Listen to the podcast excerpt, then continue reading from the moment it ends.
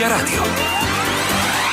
Una buona giornata da Autostrade per l'Italia e da Antonella De Cesare. Il traffico al momento si concentra in particolare intorno a Milano, sulla 4 Milano-Brescia, dove tra Sesto San Giovanni e Viale Certosa verso Torino ci sono 6 km di coda per un tamponamento tra due auto che è stato risolto in questo momento. Il tempo di percorrenza al momento del tratto è di circa 40 minuti. Ancora sulla 4 tra il bivio con la 21 Torino-Brescia e Brescia Ovest verso Milano ci sono code per un incidente che ha coinvolto un camion e si viaggia su una corsia, così come nella direzione opposta verso verso Padova dove ci sono 4 km di coda tra Castagnato e il bivio con la 21. Al momento è chiusa anche l'entrata di Brescia Ovest nelle due direzioni e per maggiori informazioni vi invito a contattare il nostro call center viabilità 840 04 21 21. E chiudiamo con la Liguria e la 7 Milano Genova dove tra Genova Bolzaneto e il bivio con la 10 Genova 20 miglia verso Genova ci sono 2 km di coda per lavori che si percorrono in circa 20 minuti. Per il momento è tutto da Autostrade per l'Italia, buon viaggio!